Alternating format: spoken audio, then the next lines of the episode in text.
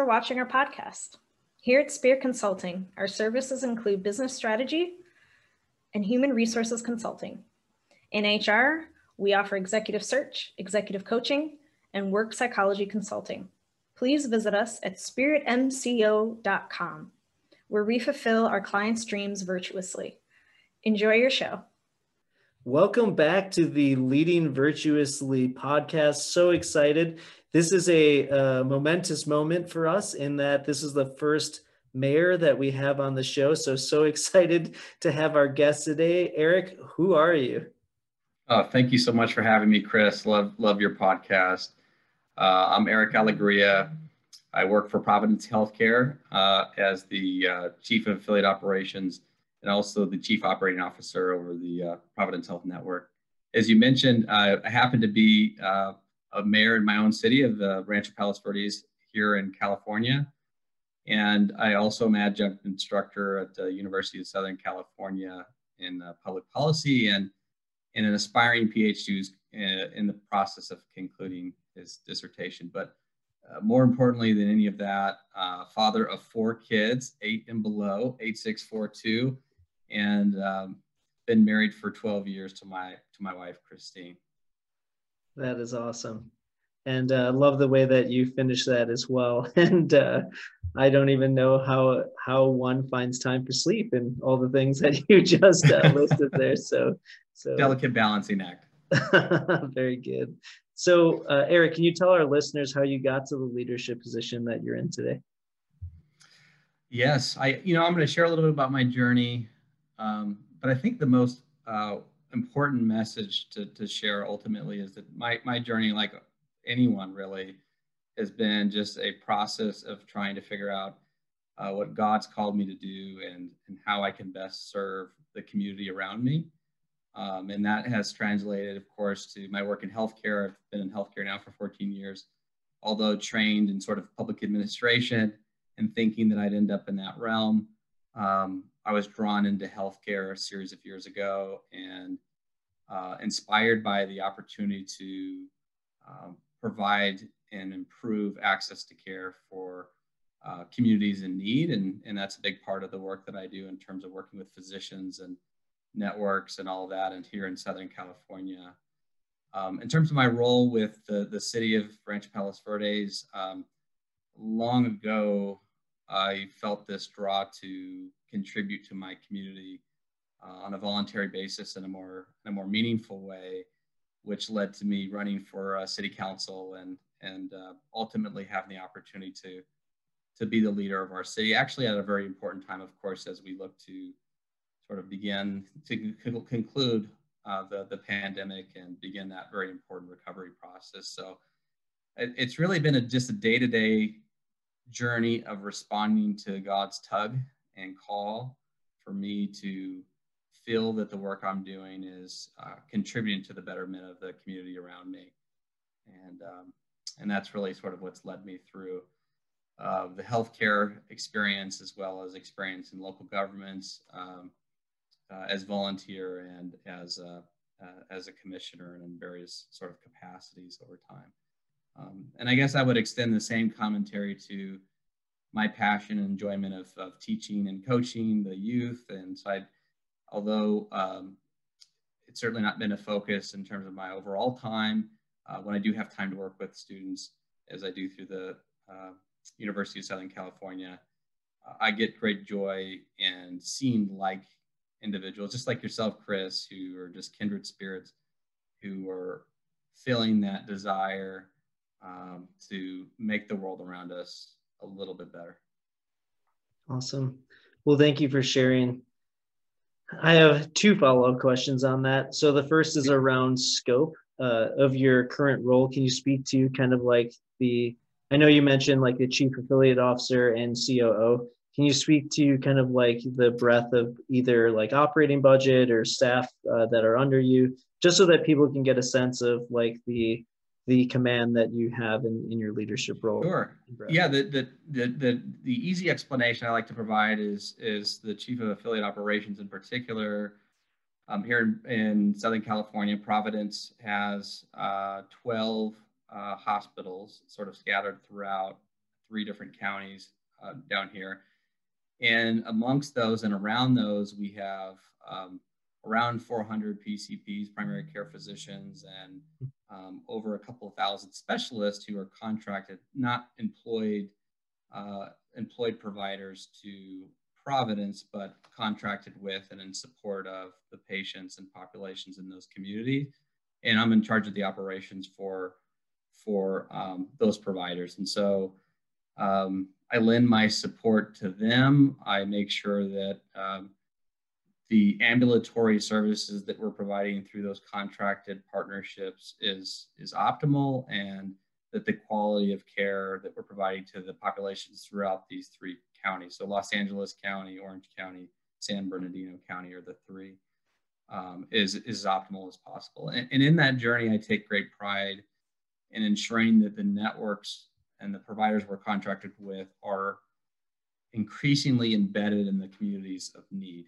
And so that that's really what inspires my work. Um, in terms of the breadth of, of you know our our business, it's over a hundred million dollar portion of the business, uh, just from a P&L perspective. Um, but uh, and then the, the the department that I have uh, covers that Southern California region and is about 30 individuals. Awesome, thank you. Well, that uh, that is outstanding, and and you know beyond just the work that you're doing in the you know public government, that I mean just so important based off of the span that you're covering too. So so thank you for sharing in that regard. So I'm just really excited about the episode uh, overall, Eric. And then the other question I had I know that uh, you know, in looking at your background, that I believe you had gone to seminary at one point in in your uh, in your own journey, um, uh, and uh, so, or forgive me, uh, in in studying theology, and and uh, just kind of curious about kind of like I know you mentioned that oftentimes it's like been pursuing God, and whatever He's been calling you to do is kind of the short summary to your career, but just kind of curious if you've been a lifelong believer or what that journey has looked like. Oh, yeah, great question, Chris. Uh, and thank you for bringing that up. So I, I did uh, pursue and, and, receive a master's in pastoral theology from Loyola Marymount University. Uh, it's been 10 years since I concluded that, that three-year three-year journey. You know, and I would say I've always been a believer. Um, I've always been a questioner as well. And um, that's been an important part of, I think, my own sort of theological journey. Um, simply put, I, I, believe I'm a Catholic, but I, you know, I would say I believe in faith and action.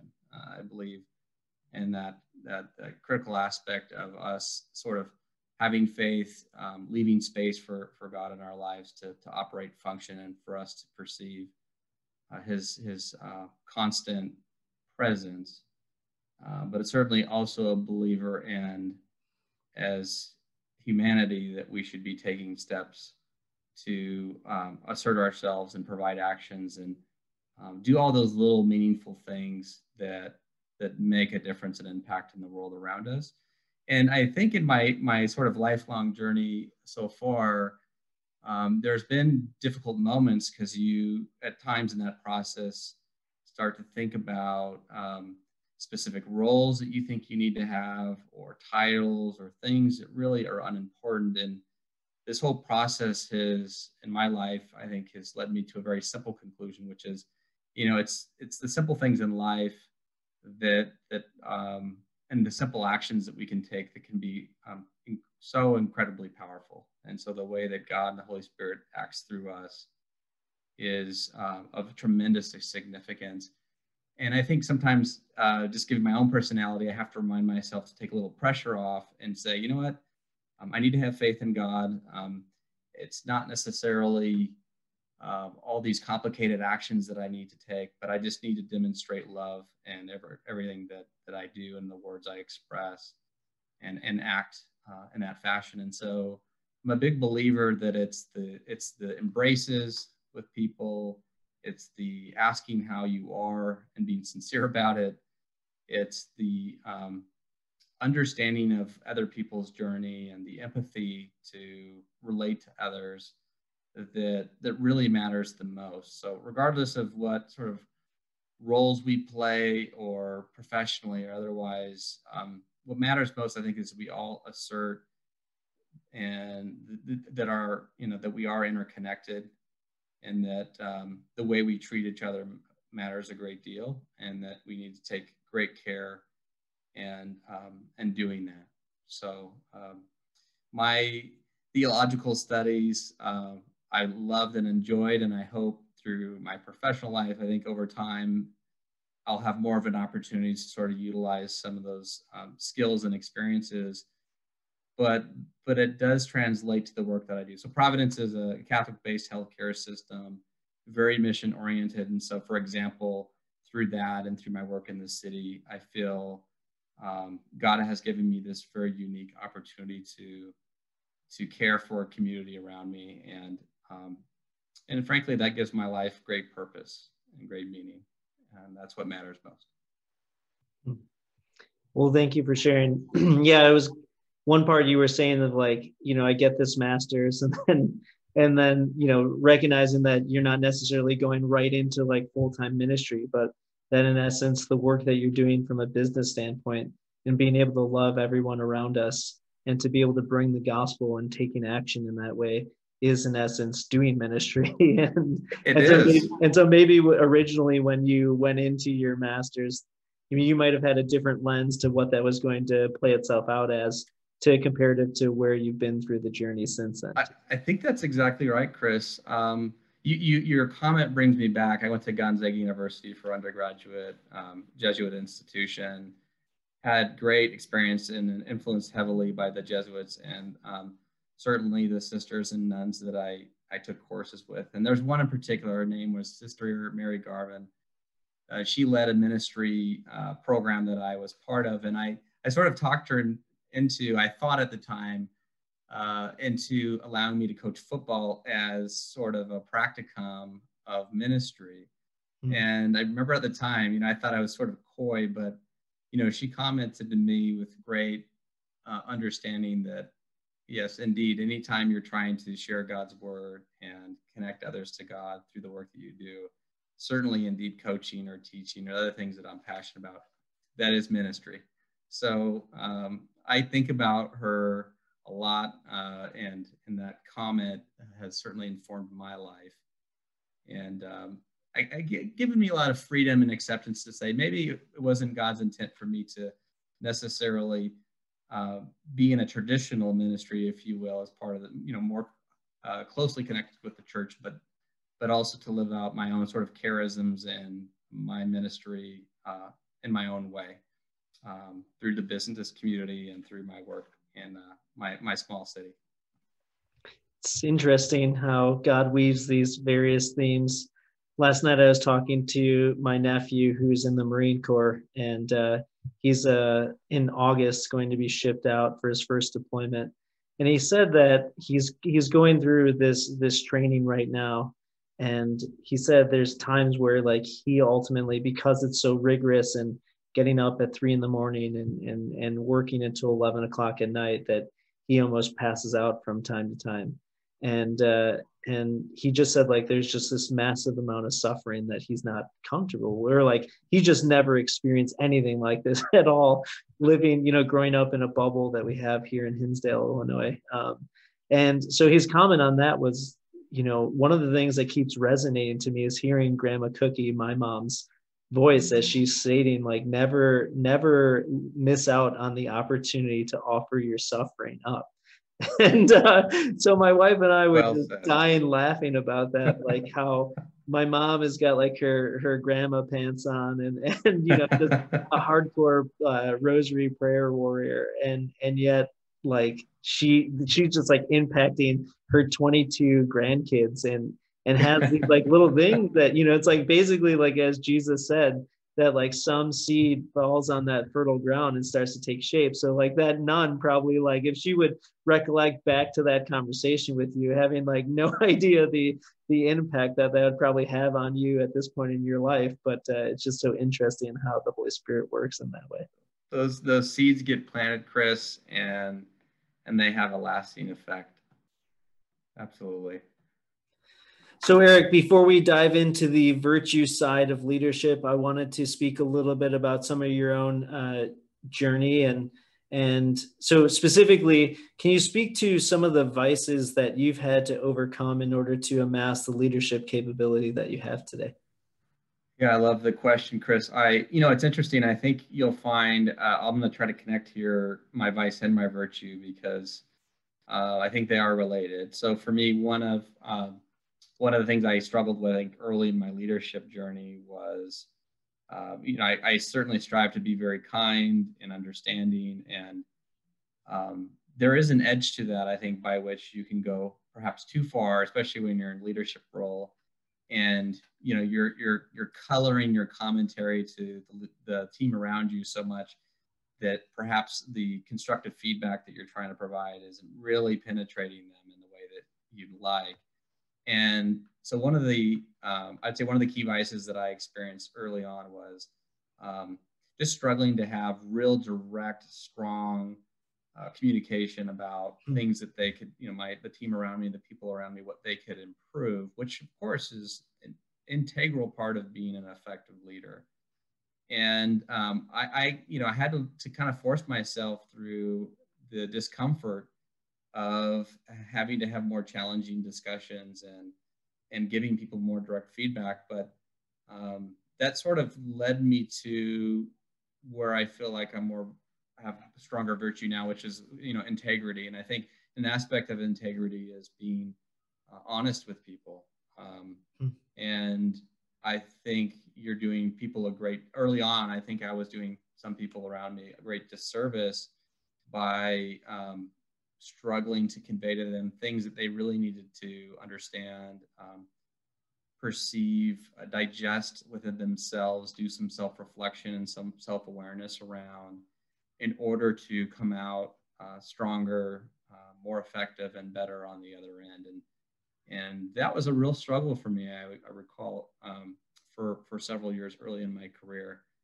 Um, and it's never perfection, but it's always sort of in that relentless pursuit of.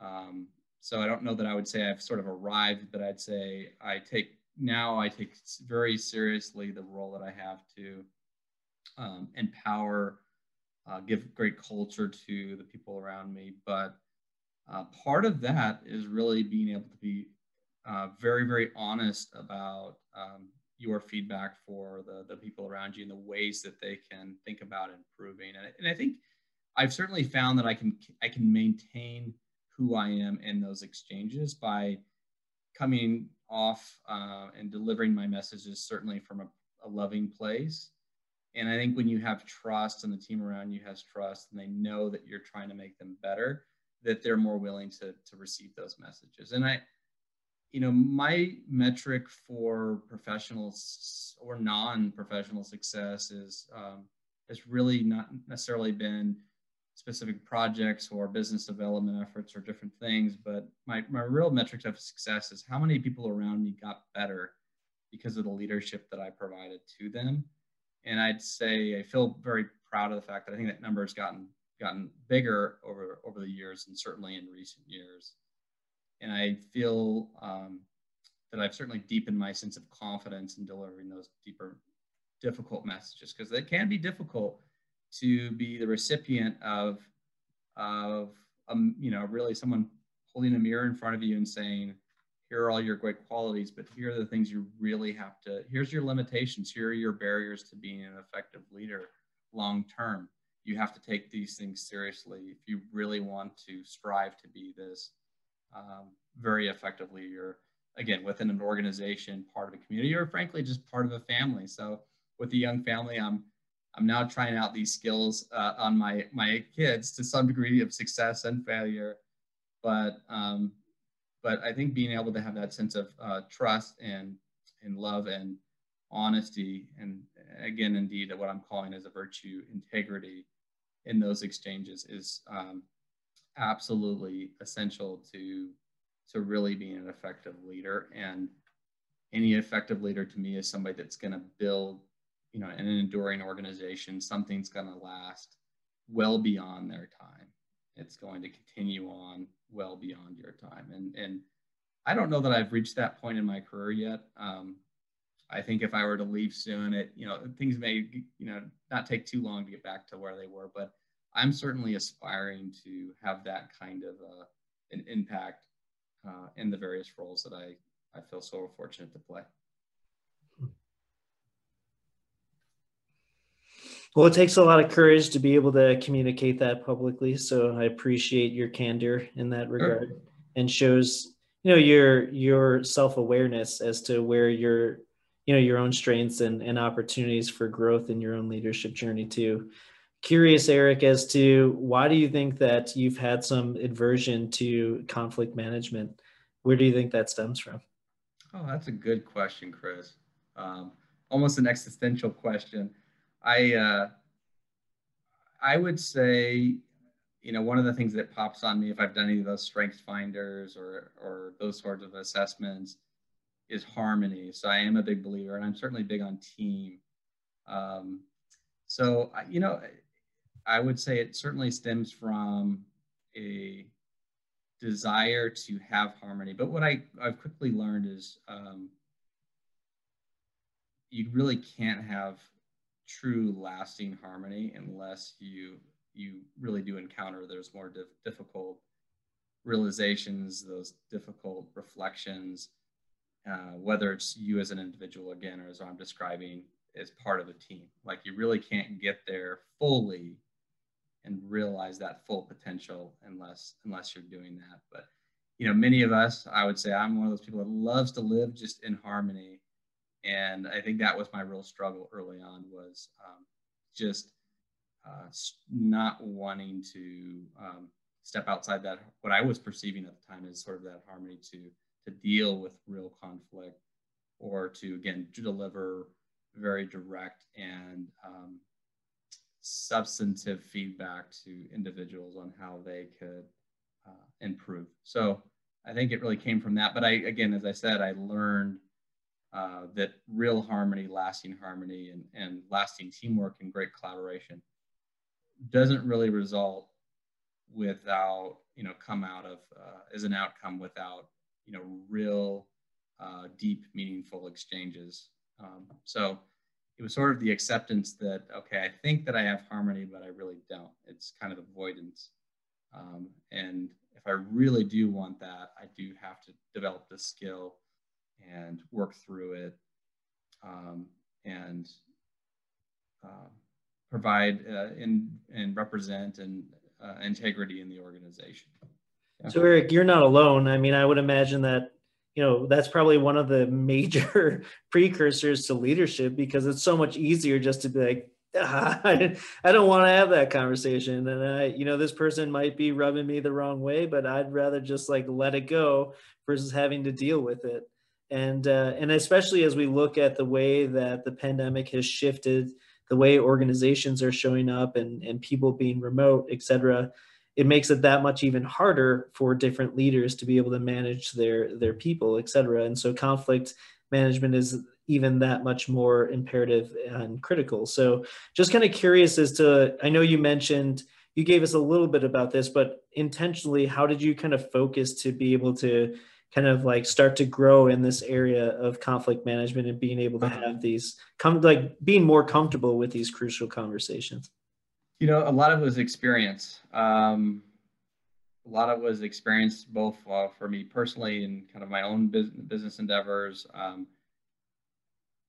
with experience came confidence uh, and I've certainly had, thanks to the, you know, the just the diversity of things that, that that I've been compelled to pursue and contribute to uh, a vast array of life experiences. And as time went on, I think that, as you said, there's an intentionality to it. You have to have that self awareness and you have to kind of push through. Um, but the real driver for me was um, just knowing deeply within myself that I wanted to uh, be a very strong leader and knowing that um, that, that, as you said, conflict management skills are a true differentiating factor. If um, I, and actually, I would say it's a big part of my assessment process with those around me now, the, the directors and others that, that I work with.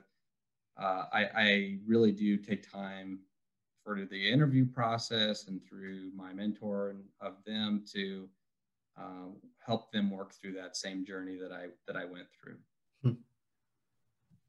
Awesome. Well, thank you for sharing in that regard, and I'm looking forward to hearing the ways that that blesses other people and people listening to this episode too. So we've uh, had you go through the harder thing, which is opening up about vices and and you know things that have precluded you from being able to reach a leadership. Uh, you know the the tops of your own leadership journey so now i just wanted to kind of hear what do you feel like have been things that have been you know gifts from god to you personally within your own leadership that have maybe been more virtues that have come more naturally or things that have allowed you to be able to excel to your leadership um, state? Oh that's yeah that's a great question as well chris. Um, i've certainly through you know i I, pl- I was uh, played different sports for years as i expressed earlier you know enjoyed coaching. So this idea of team is always been essential to me. And I've been fortunate in my career to be part of some great organizations who all valued collaboration and that that that really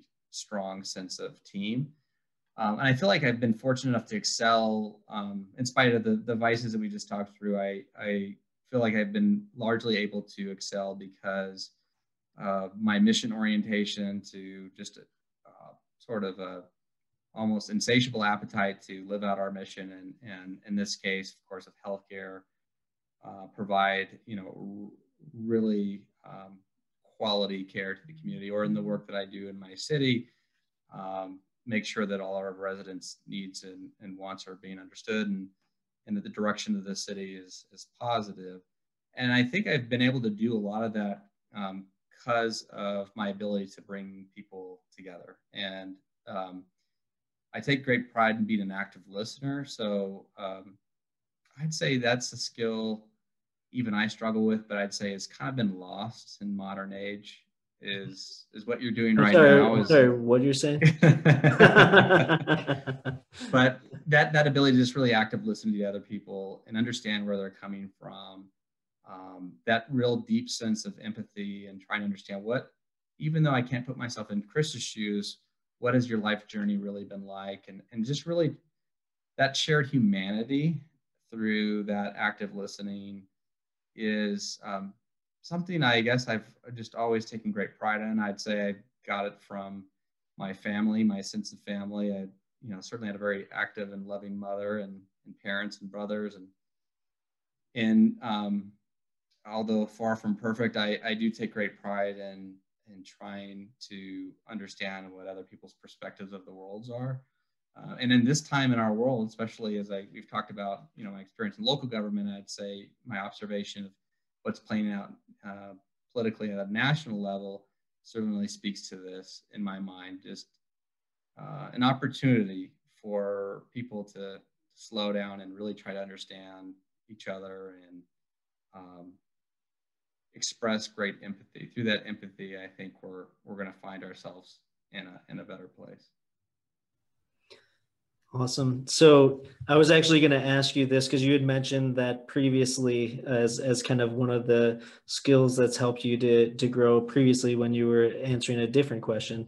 But what was coming to mind was just like okay, so what if someone's listening to this and they're like, all right, well, I understand that I need to be good and active listening because I remember like being a novice in sales and everyone was just like, shut up, you know, just shut up and just listen to people. Like try to get all the thoughts out of your head and just be present with people. And uh, that that wasn't as easy as said than done. So just kind of curious as to how you've practiced mindfulness to be able to be present with people that are around you. Oh, that's a great question, Chris. I, it's a challenge and it's it's a daily challenge. And actually, what I've learned about myself, especially given just different commitments and responsibilities, that um, I've been very challenged even in recent years because my attention span has been more limited. And, and, actually, the answer to that for me has been to not uh, give up on and to actively uh, actively prioritize my own mindfulness. So uh, prayer, of course, is essential. Um, Lord knows I don't do enough. Um, you know, at the end of each day, I right now I'm reading uh, Thomas Merton's Seeds of Contemplation. Um, mm. Great read, but just even if it's five or 10 minutes each day, carving out that time. And luckily, I'm in an organization that prioritizes this given its heritage and legacy. But, um, you know, a lot of businesses perhaps just aren't as focused on this. So I'd say the answer for me has been to make sure I'm practicing my own self awareness, my own self reflection, and my own mindfulness. Because when I've done that work, then I'm I have the capacity. When I sort of filled that cup, I have the adequate capacity to actually contribute to another. But when I haven't done that work, as you were describing, you know, I've noticed certainly for me, my my mind is sort of a flutter. There's lots of things going on. I'm distracted. Um, and demonstrating and, and being present is um, incredibly difficult to do uh, in a real effective way. So it's really uh, self care uh, from a perspective of mindfulness that I think is actually rather essential to being a, an effective active listener. And, and, that's that is a big challenge from day to day. But um, just like exercise for the body, that mindfulness for the spirit is critical to to um, you know our self uh, condition and and, I, and it needs to be prioritized on a day-to-day basis as much as possible mm-hmm. even if that looks like five or ten minutes it needs to be prioritized and and uh, whatever way makes sense to people i think that can be prayer i think that could be music um, that moment of i like to just describe it simply as just stopping and allowing that space for god to to surround you and be actively a, a part of your life, you have to do that. You can't do that if you're always acting and moving and in constant motion. You have to, to stop long enough to let it come in. First, seek, first seek the kingdom, and all these things shall be given unto you. So, so yes, I love that, and uh, it reminds me of I don't know where I heard this, but I think one of my friends would tell me in, in ministry that that there was a guy that got inspired by monks and and so he like he told his uh his mom that he was going to go off into the mountains to become a, a, monk and then by the early afternoon he was back and his mom's like what happened? What happened? I thought you were going to be spending your days fully in prayer all day. And he's like yeah i just you know so i think the it's you know kind of a silly story but i think the, the the message holds true is like don't try to you know turn yourself into mother teresa overnight but if you can just spend you know just take one more little action into the positive to be able to you know going from no praying to just one minute of prayer a day to then you know just building over time that that you'll see tons of fruit from being able to slow yourself down and be more contemplative. Oh that's that's well said. Uh, and hopefully that message gets to all those busy uh, parents, mothers, and fathers out there because um, I I'm with you and I I know what that experience is like. um, so it is a lot of self forgiveness and um, you know really just dealing with what you you have from day to day. Some people legitimately only have very limited time to to practice that mindfulness, but I think my message is you have to do it, or or really frankly you're not going to be good to other people and you're not going to be able to demonstrate um, or or interact with people and express empathy in such a way as to really connect with the humanity around us, with others around us, and, and recognize um, that we're all interconnected. Awesome. Well, before I uh, ask how people can be connected with you, Eric, curious, uh, kind of putting you on the spot here, if you'd be open to praying for our listeners that they would be uh, gifted in, uh, by God in the same ways that you've uh, received your gifts. Absolutely, absolutely. I'd love to. So, uh, Father, Son, Holy Spirit, I I pray uh, to all of Chris's listeners that uh, they may find and embrace God in their daily lives, that they may seek God in all their activities and actions, and that God may speak through all of them. In Jesus' name, amen. Amen. Awesome. Love it, Eric. Uh, yeah, really inspired by you. And thank you for uh, all that you were able to share with our listeners. How can people get a hold of the work that you're doing? Uh, sure. I, people can reach out to me at my uh, personal email, Eric D, E R A C D Alegria, A L E G R I A, at gmail.com anytime. And Chris, I love your show, love what you're doing. I think it's really special. So appreciate your time as well. Awesome. Well, thank you very much. And thank you for being a guest and look forward to continuing the dialogue with you as well, Eric. Thank you. Hey, Chris here. Hope you enjoyed the episode where we discussed all things going bald. Just joking. The Leading Virtuously podcast. If you enjoyed the episode and the podcast, will you please subscribe on YouTube or Apple Podcasts or Spotify? Or you could also share it with a friend. That would be tubular. I hope you have an awesome day.